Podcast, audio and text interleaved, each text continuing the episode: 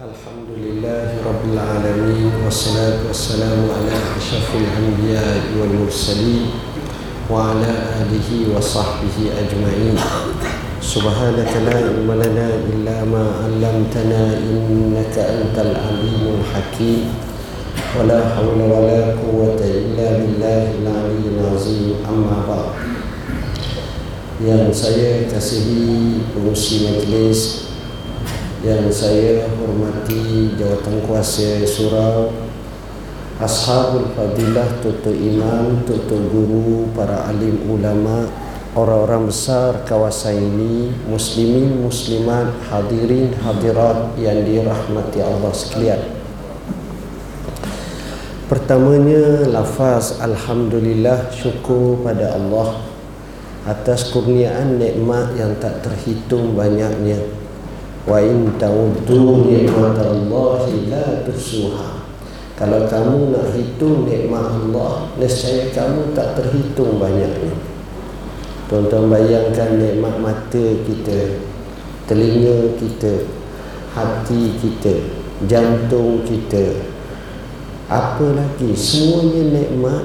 Kalau Tuhan tarik satu uji dengan sakit saja kamain susah kita itulah nikmat. Ini tak masuk nikmat yang lain. Makan minum berharta berkeluarga. Ada suami ada isteri ada anak. Macam-macam lagi nikmat.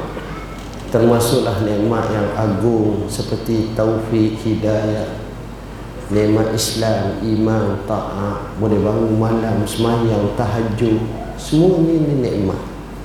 Jadi Alhamdulillah syukur pada Tuhan. Hari ini saya Hari ini saya ditaklifkan untuk bincang satu tajuk iaitu konsep ihsan dalam Islam. Sebenarnya konsep ni tuan-tuan kita boleh bahagikan kepada dua. Ihsan yang saya akan bahagi pada dua. Pertama konsep ihsan dalam ibadat Yang kedua konsep ihsan dalam muamalah kita Dengan makhluk. Pertama dengan Tuhan Dengan Khalik Kedua dengan makhluk. Saya mulakan konsep yang pertama dengan makhluk dulu. Supaya pengakhiran kita kepada Tuhan. Jadi saya mulakan dengan makhluk. Rasulullah sallallahu alaihi wasallam telah menyebut Inna Allah kataba al-ihsan ala kulli syai Iza zabahtumuhu Iza qataltumuhu fa ahsinu kitlata wa iza zabahtumuhu fa ahsinu zibhata falyuhidda ahadukum syafratah wal yurih zabihatah atau kama hadis sahih Allah telah menentukan dan mewajibkan sifat ihsan pada semua kali. Okey ke KO ke baik buruk ke ihsan tu terwujud. Maka Allah taklifkan sifat ihsan ini berlaku sehingga kalau kamu nak bunuh maka bunuhlah dengan cara yang terbaik jangan menyeksa tapi bunuh cara yang paling mudah yang tidak menyakiti dengan masa ditempuhkan dalam bentuk lama seumpamanya. Jangan macam tu. Nak bunuh. Tuan-tuan tengok apa yang berlaku di Syria. Macam mana mereka membunuh. Ada yang jenis melek ada yang jenis bom kimia ada yang jenis seperti tanam hidup-hidup tak mati tanam tu. Ada yang dalam keadaan didera separah mati Allah dahsyat. Di luar peri kemanusiaan. Hatta hayawan bahimiah sendiri pun tak buat macam tu. Ini digunakan akal cerdik untuk menjahannamkan manusia dalam erti kata lain mengazabkan seolah-olah sampai kepada tahap di luar rasa ihsani dan insani tak ada. Maka dalam Islam bila buat umpamanya terpaksa kena hukum bunuh contohnya seperti dia bunuh orang maka bunuhlah cara yang terbaik. Islam ajar sampai tahap tu. Islam bukan agama lapor darah Islam bukan agama sikit-sikit nak hukum. Sebab itu konsep taubat ada. Konsep istighfar ada. Konsep supaya tidak menghukum tapi tengok melainkan kena hukum. Itu dia. Artinya sifat berhalusnya. Sifat mencermati Islam itu dari segi menhukum Dan yang kedua Wa iza zabahtumuhu fa'asinu zibhata Wal yuhidda ahadukum syafratah Wal yurih zabihata Kalaulah kamu nak sembelih Maka di sana ada tata susila dan adat sembelihan Sembelihan yang kamu nak lakukan itu hendaklah kamu sembelih dalam keadaan yang cukup baik.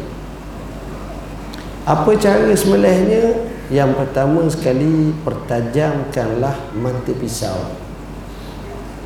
Jangan cari pisau tupu. Kita tengok orang nak korban lembu, kerbau. Cara sembelih tu dengan pisau yang berkarat, yang tumpul, yang payah menyebabkan sakit eh, tidak cari yang paling tajam dan sifat yang kedua bila sembelih tersebut wal yurih zabihata sembelih tu dengan cepat. Jangan sentimental lambat. 3 minit setengah sembelih lembu. Tak boleh. Kalau boleh makin kurang. Kalau boleh sampai 10 saat saja. Contohnya atau kurang lagi atau 5 saat biar maknanya mata pisau jatuh atas leher tu angkat pula dalam masa yang ah, paling pendek masa. Tu cara Islam maknanya kalau kita tengok macam tu fahamlah kita dalam Islam sembelihan tersebut dilakukan dalam bentuk yang cukup-cukup supaya tidak menyeksakan binatang yang kita sembelih Ni dua gambaran tentang ihsan. Ihsan ini maknanya baik tuan-tuan. Ihsan ini daripada kalimah ahsana yuhsinu ihsan maknanya buat yang lebih baik. Artinya sifat ihsan ni bukan sekadar baik tapi lebih baik. Kita cuba cari yang lebih baik, yang lebih baik.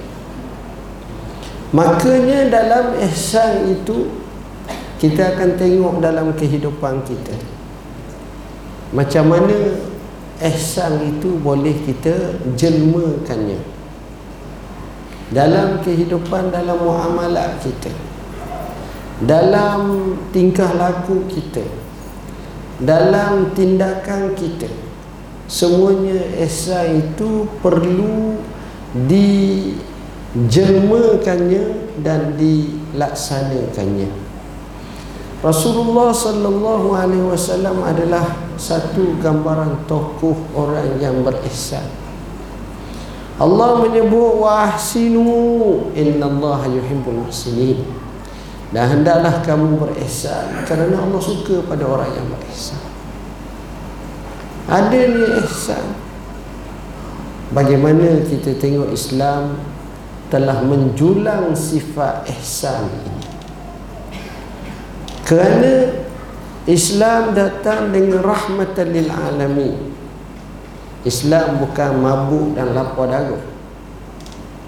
Islam bukan agama yang bersifat babari tapi Islam agama yang penuh dengan rahmat dan keadilan. Islam penuh dengan sifat ihsan. Dan ihsan ini kesannya cukup baik kerana orang yang berihsan balasannya dapat ihsan juga. Wahal jazaul ihsan illa ihsan. Tidakkah balasan bagi ihsan itu kecuali ihsan juga?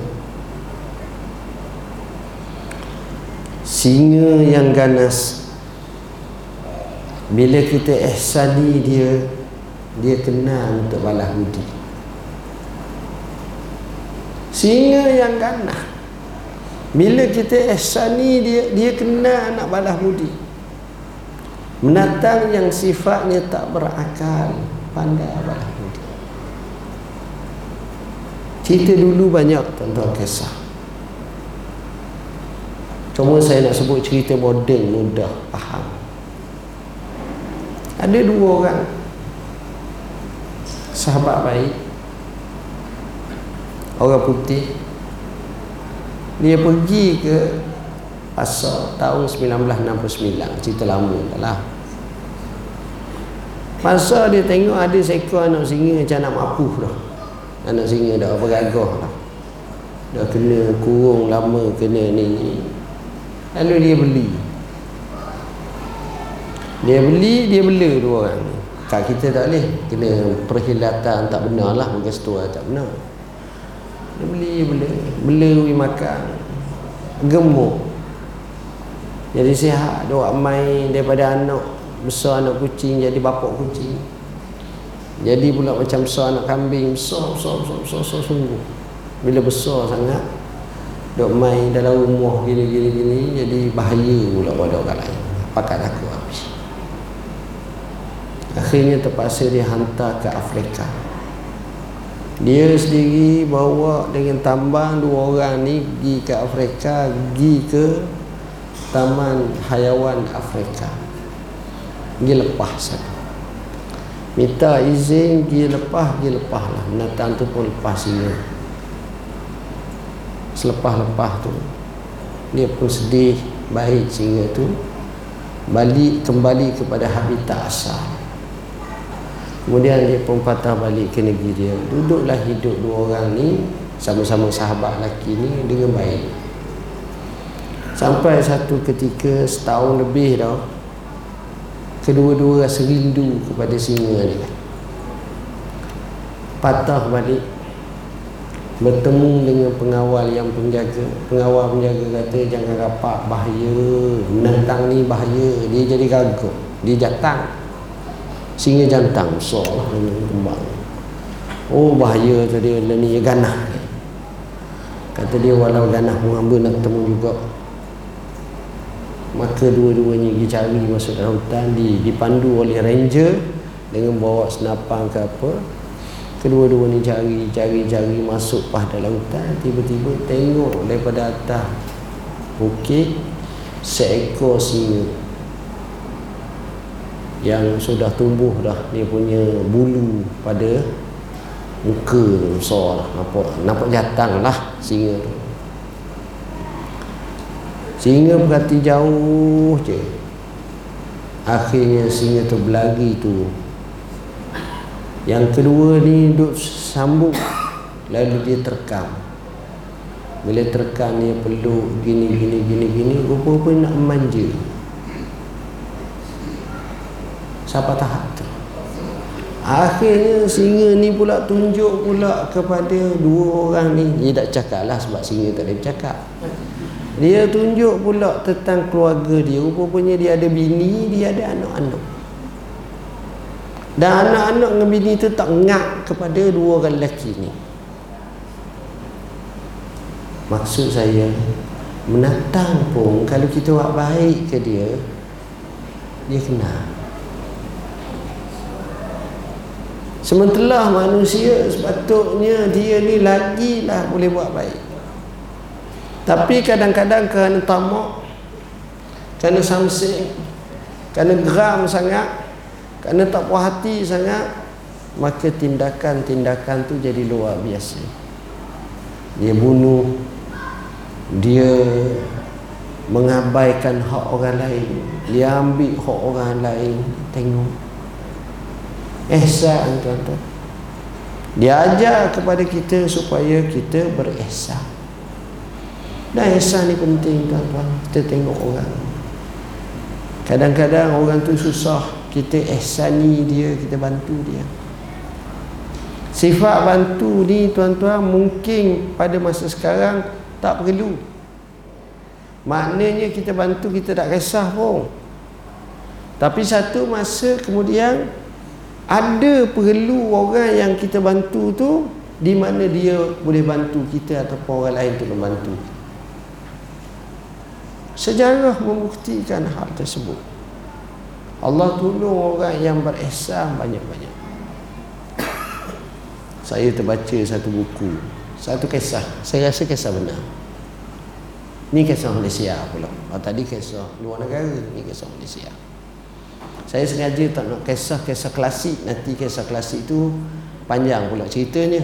Boleh. Kita banyak kisah-kisah sahabat ni, ni. Tapi nak ceritanya kisah hak depan mata kita hak muda-muda.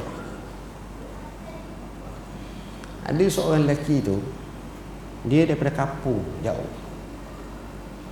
Mari ke bandar Kuala Lumpur belajar di universiti. UM ke gitulah mungkin UM ke UKM UM kot mari hidup belajar. Mak pak ibu bapa ni tak kaya. Jadi bagi bajet amat sikit. Dia ni kenal sebuah kedai kedai makcik ni pak cik dua dua suami isteri ni sepasang ni dia selalu pergi beli makanan cara dia beli dia beli lewat-lewat akhir-akhir orang tak ada dia tak beli depan orang ramai masa orang tak ada Cara dia beli dia hanya nak beli nasi banyak dengan kuah kosong. Ada ke orang macam tu? Orang tak makan macam tu kecuali nasi goreng je. Nak kuah kosong. Dan dia minta lah kalau boleh harga yang paling istimewa kat dia tolong bagilah. Dia kata dia tak berapa ni. Jadi pakcik makcik dua ni rasa belah hati. Kesian. Bagi tuan-tuan. Bagi. Dan makcik, pakcik ni tengok dia datang ni. Dia sengaja beri nasi. Kemudian gali nasi tu letak daging dalam nasi ataupun telur ke apa kambuh balik. Ha, faham tak maknanya? Dia ambil tu tu. Jadi ambil. Dia pun faham. Sampailah dia dapat graduate, dia belajar, dia tamat. Dia ucap terima kasih kepada makcik tu Habis cerita Selepas 5-6 tahun ataupun lebih Pakcik ni Datang warung Kedai kena rapah Ataupun kena buang sebab nak buat pembangunan ni ni Jadi tak boleh lagi nega dah Jadi pakcik ni susah hatilah Tempoh masa yang pendek lah. Berapa bulan saja lagi. Dia mesti keluar dan tak boleh lega dah tempat tu kerana ada pembangunan dan seumpamanya. Pakcik ni pun tak apalah dia pun keluar datang seorang anak muda datang anak muda ni kata pakcik nama biam-biam ya pakcik jual sini. Ya. Boleh tak pakcik tolong jual dekat dengan syarikat saya? Bukan saya punya lah. Ha, syarikat. Pakcik diberi gaji bergiam-giam Makcik diberi gaji bergiam-giam Supplier ni ada semua dah. Dia pucuk dia cerita ulang mendatang lah Mungkin syarikat dia. Apa ni kedai dia nak rombok Dia setuju lah Dia pun tanya kenapa tuan baik sangat dengan saya? Eh, Dia kata saya tak baik Saya biasa je tak pakcik Saya biasa je Saya pun tak kenal pakcik apa-apa. Tapi bermurah Bermurah tu sebab tuan saya. Tuan awak ni siapa? Tuan saya dia cerita Masa dia belajar di U dulu Ada satu kedai tu selalu tolong dia Jadi saya nak ambil dia Biar dia kerja dengan syarikat kita ni Sebagai tukang masak lah Bukan kerja lain. Jadi dengan sebab itu Dia buat baik sikit je Kadang-kadang. Orang tu minum makan Bayar juga sikit Letak telur sebiji Kadang-kadang letak ayam seputu kadang-kadang letak ikan seko begitu je. Tapi kesan kita buat baik. Kesan kita buat baik ada orang tu sendiri tukang balah dan ada juga jenis orang lain tukang balah dan kadang-kadang berlaku pembalasan tu jauh lebih besar daripada kemampuan yang kita ada sebab itu saya nak sebut satu falsafah dalam hidup. Tuan-tuan kena beriman. Kena kena yakinlah bukan beriman sangat. Buat baiklah kepada orang tak rugi. Tak rugi. Buat baik ke orang tak rugi. insya Allah satu masa nanti kalau tak sekarang pun Allah akan bagi. Ini sifat ihsan. Sebab bila dah ada ihsan Allah akan suka. Wahsinu innallaha yuhibbul muhsinin. Banyak sejarah-sejarah zaman dulu. Ihsannya manusia kepada anak yatim kepada fakir kepada miskin kepada orang susah kepada orang yang mutar perlu bantuan. Akhirnya dengan sifat tersebut dia selesai dalam tribulasi ujian kehidupan dia. Ihsan tuan-tuan. Buat ihsan. Kita baca hadis. Rasulullah sallallahu alaihi wasallam menyatakan siapa yang menyenangkan orang Islam Allah senangkan dia. Memudahkan Allah mudahkan.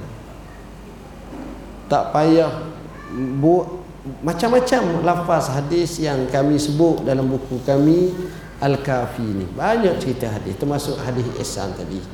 Kisah-kisahnya. Jadi daripada tu menunjukkan pada kita bahawa ihsan ni boleh buat macam tu ni ihsan poin yang kedua yang lebih besar sebab saya masa saya nak bagi sebab tajuk ni besar sangat.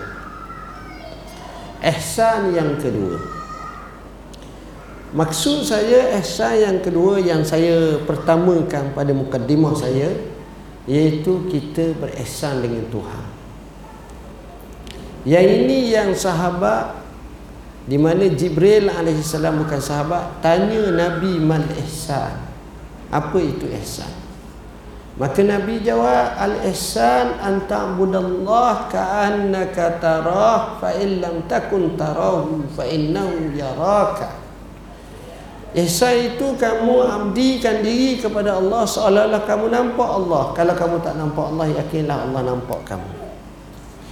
Tuan-tuan dan puan-puan yang dirahmati Allah. Ihsan. Kamu nampak Allah atau dalam ibadat atau kamu yakin Allah nampak kamu. Okey. Kita cuba turun pada realiti hakikat kita. Masuk waktu semayang maghrib contohnya Baru kita sudah semayang tadi Sampai waktu semayang kita pun semayang beriman Tu iman tadi baca surah Al-Mulk Kamain sedap ayat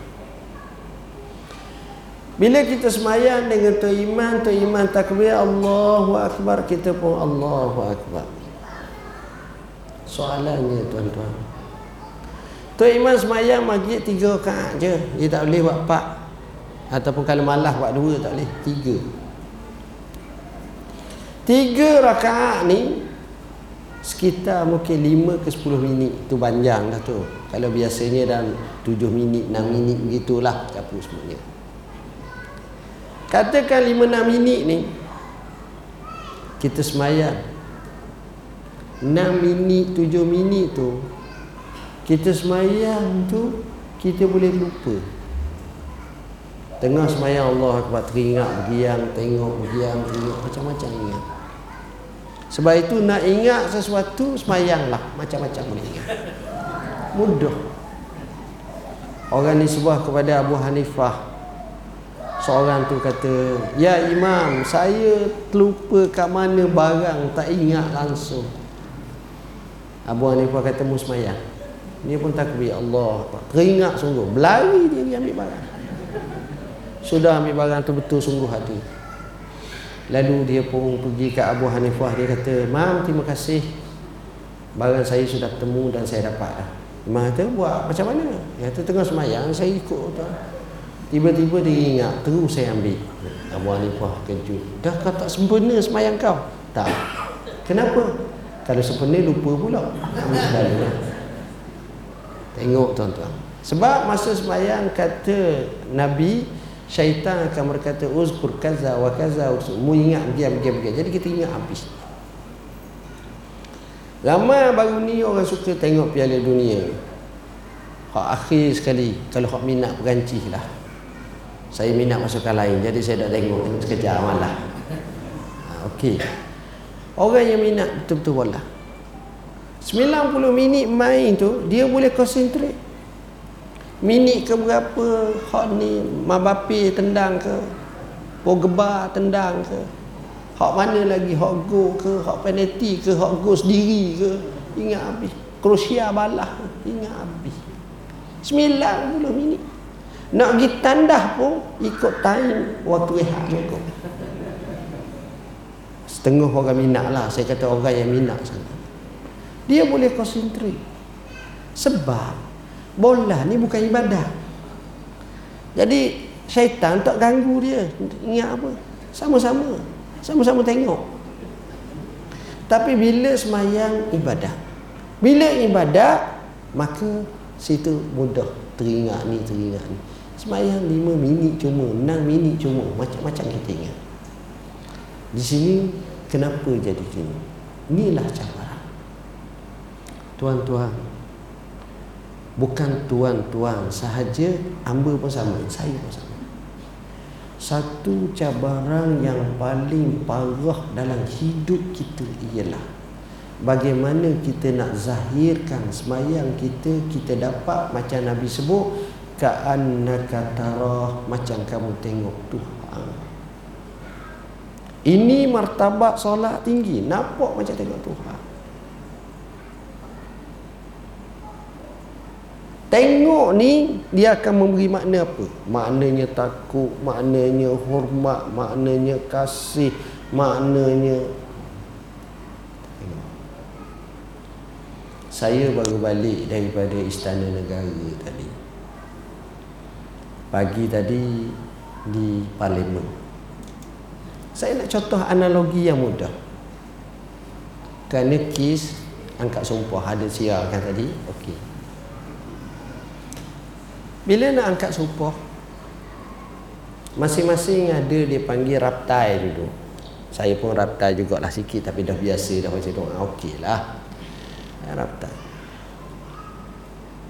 Bila raptai ni Dekat nak acara tu Pakat masuk dalam dewan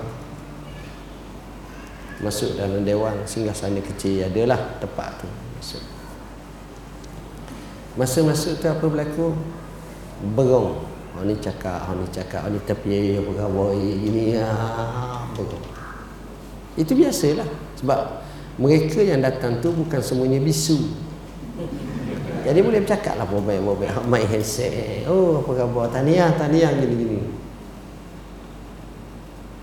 Tiba-tiba bila sebut kalimah mengumumkan keberangkatan ke bawah duli yang maha mulia Seri Paduka Baginda yang Tuan Agung senyap habis. Lepas tu bangun diam semua tengok. Sebab masa tu tumpu. Saya nak gambarkan kita menghormati agung kita. Kita tahu kedudukan dia seperti itu. Itu cara kita. Tapi kenapa bila kita mari semayang Kita bertembung Bertemu dengan Tuhan Rabb Al-Alamin Kita tak rasa apa Sebab Masa kita menghadap Tuhan Allahu Akbar Kita tak rasa Tuhan Kita dapat tu iman Tu iman ni kenapa lah baca surah panjang-panjang Aku sibuk Allah Kritik tu iman Kondeng bacaan tu iman Macam-macam Jadi hak tupu semayang tu Allahu Akbar tu Dia lagi bila mana kita berdiri kita tak rasa kita berdiri di depan Tuhan. Bila mana kita rokok kita tak rasa kita rokok kepada Tuhan. Bila mana kita sujud kita tak rasa sujud pada Tuhan. Sebab itu bila kita semayang kita ada dua istilah. Pertama istilah ibadah. Kedua istilah ubudiyah. Ramai orang beribadat tapi tak ramai orang berubudiyah. Apa makna ibadah? Semayang. Zahir lahiriah. Tapi bila berubudiyah, hati juga ikut semayang. Tapi hati kita ni tak menerawang tas sini, tas sini, tas sana, tas sana, macam-macam agenda. Tengok beza. Sebab itu, di sinilah Nabi kata, Orang yang sembahyang, orang yang ada ihsan pakat paling tinggi, dia nampak Tuhan. Dia nampak, dia rasa lain selalu dah. Nampak ni maknanya tengok. Tengok ni lain. Saya cakap dengan tuan-tuan, rimau, saya kata. Singa. Hak tidur-tidur, tak nak salah. Rimau besar, singa besar. Tuan-tuan dengar, lambat. Tapi bila saya kata, rimau besar, singa besar, saya lepas seekor rimau besar sungguh. Depan ni. Keluar daripada kandang besi. Tuan-tuan apa? Hak gauk pun boleh melompat laju sekali. Sebab nampak lain laju. Bila nampak, ha, hak tadi dengar. dengar ni selama relax pun ada. Dengar. Allah. Lain. Orang tengok di zoo, eh, dia tengok rimah singa. Dia boleh lambar, dia boleh ambil gambar belakang. Tapi orang akak dia letak dalam kandang singa. Macam mana eh? Kalau lari tu laju pada Carl Lewis. Kalau hak modern pula laju pada Usain Bolt. Usain Bolt kalau dah sekarang. Nak ceritanya apa? Tu keadaan. Siapa kamu nampak? Ni kalau tuan-tuan dapat, tuan-tuan akan rasa dunia anak yang punya tulas bahagia hakiki. Dia rasa kita kurang lagi dapat manis Deriang kita makan hok sedap musakin di 24 deriang apa kecap pada lidah kita rasa manis seronok. Betik kita rasa sedap, nenas kita rasa, mempelam kita rasa, harum manis kita rasa, buah salak kita rasa. Okey, okey. Tapi manis ibadat kita rasa tak? Tak rasa apa. Maknanya kita ada benda yang sakit. Sedar tak sedar kita sakit. Ini perkara pertama. Ada seorang sahabat Nabi namanya Harisah. Nabi kata Ya Harisah Kaifa asbahta? Wahai Harisah Bagaimana keadaanmu pagi ini Harisah jawab asbahtu mu'minan ya Rasulullah. Adalah aku pada pagi ini dalam keadaan beriman ya Rasulullah. Rasulullah tanya dia Ya Harisah Inna li kulli syai'in haqiqah Fama haqiqatu imanika? Setiap sesuatu tu ada hakikat. Apa bukti hakikat iman kamu yang kamu dakwa tu? Harisah jawab seolah-olah depanku terpampang aras Tuhanku. Seolah-olah aku berada atas titian sirat sedang berjalan. Seolah-olah mau sedang menyambarku dari belakang. Seolah-olah aku tengok sebelah kanan ahli-ahli syurga sedang bernikmat-nikmatan Seolah-olah aku tengok sebelah kiri aku gaun neraka di mana ahli neraka sedang bertempik kesakitan yang amat. Kalau orang semayah macam tu rasa macam mana tuan-tuan? Sudah barang tentu rasa seronok, rasa khusyuk yang amat sangat. Sebab dia fokus. Kalau orang kata tuan-tuan, tuan-tuan semayanglah lepas tuan-tuan semayang ni mati. Tuan-tuan semayang cepat ke lambat? Sesungguh-sungguhnya lambat. Ya Allah, betul-betul semayang. Sebab itu Nabi kata, Sallu salatal muwaddi' Musalatlah sebagaimana solat orang yang penghabisan. Bulan Ramadan baru ni kami di pejabat mufti wilayah Setuan tuan-tuan. Cerita benar. Kami bukan saya lah, kami ramai-ramai pergi ke banduan akhir Bandu akhir ni baguan yang mungkin akan dihukum gantung. Payah nak masuk Tapi dapat keizinan khas Alhamdulillah. Kami buka puasa sama. Kami ada taklimat kami ada syarah kami semayang.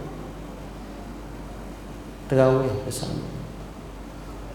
Tuan-tuan tahu orang hidup di sana macam mana dia tak macam orang masuk penjara. Penjara boleh pergi gurau lagi sama-sama diri. Dia sel dia satu-satu-satu. Tapi untuk temu tu mereka boleh berkumpul ramai-ramai.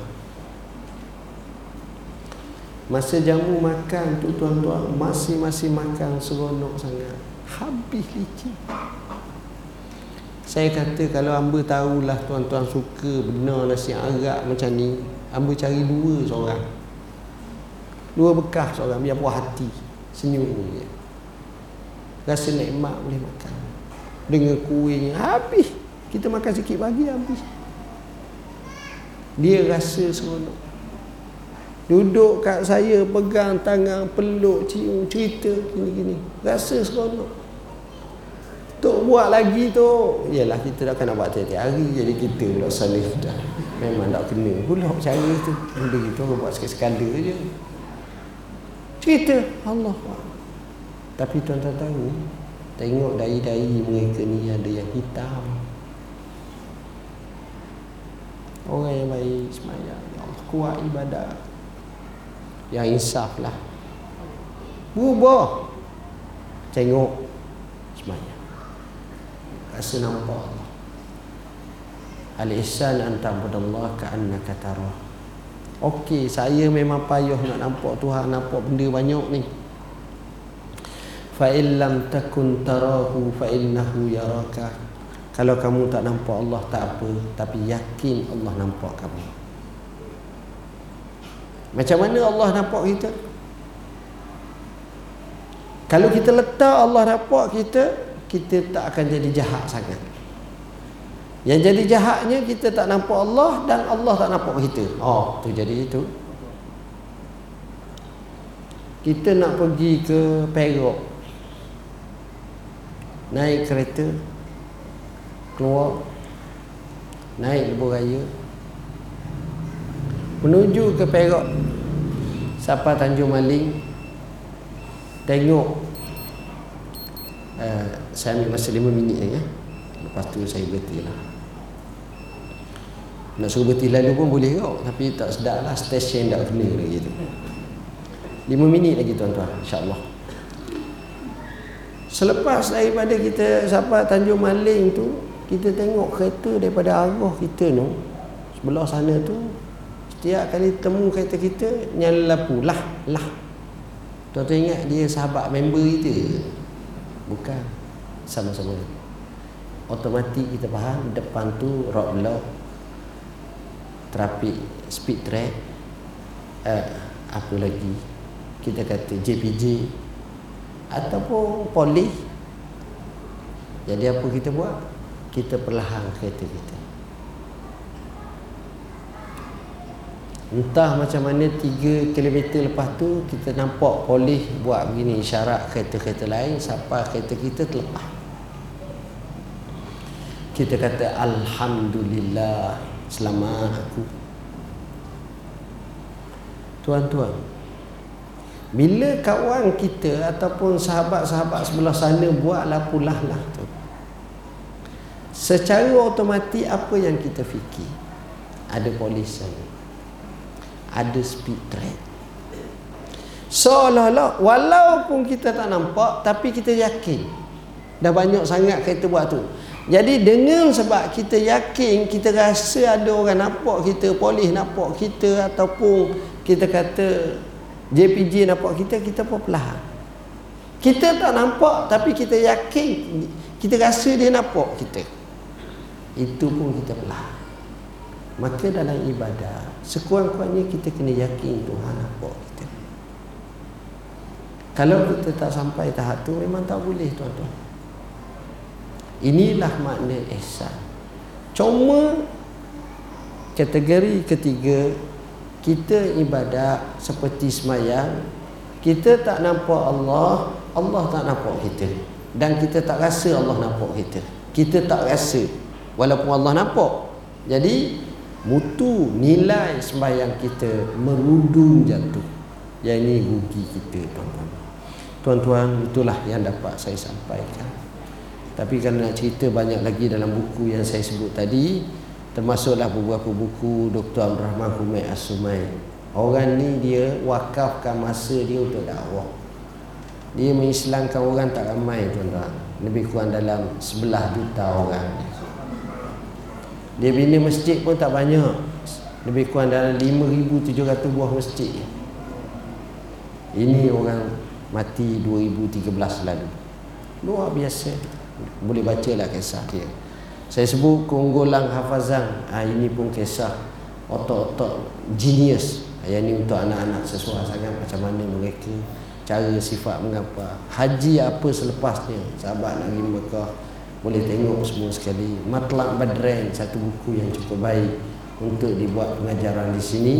Termasuklah isu semasa jabat mufti wilayah keluar bayan dinas seumpamanya yang penting tuan-tuan gunakanlah masa untuk menambahkan ilmu dan saya amat teruja dengan uh, sahabat-sahabat rakan-rakan yang memenuhi masjid dan surau ini adalah cukup baik.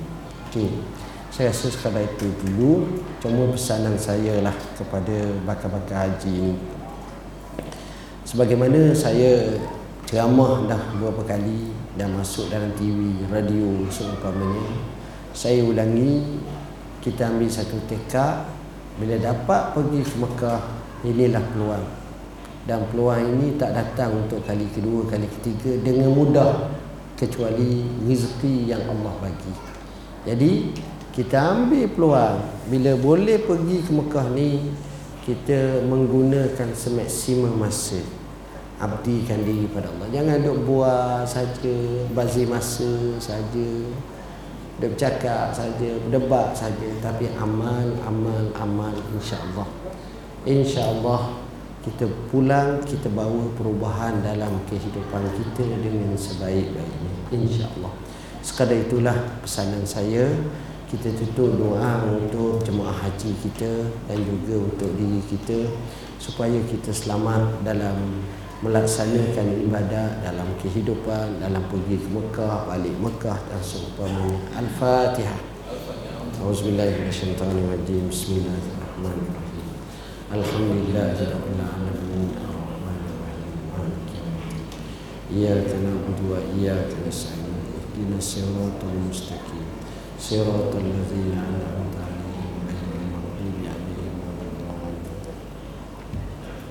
بسم الله الرحمن الرحيم. الحمد لله رب العالمين والصلاة والسلام على أشرف المرسلين وعلى آله وصحبه أجمعين.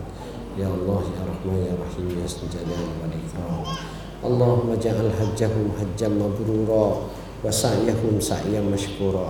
وعملهم عملا مقبولا. وتجارتهم تجارة لن تبور. يا عزيز يا غفور يا رب العالمين. اللهم يسر أمورنا يا الله. اللهم حقق رجاءنا يا الله. اللهم إنا نسألك الهدى والتقى والعفاف والغنى اللهم إنا نسألك يا الله أن تجعلنا من المتقين ومن المحسنين ومن الصالحين ومن المخلصين اللهم ربنا هب لنا من أزواجنا وذرياتنا قرة أعين واجعلنا للمتقين إماما اللهم ربنا آتنا في الدنيا حسنة وفي الآخرة حسنة وقنا عذاب النار وصلى الله على سيدنا محمد وعلى آله وصحبه وسلم. والحمد لله رب العالمين. والسلام عليكم.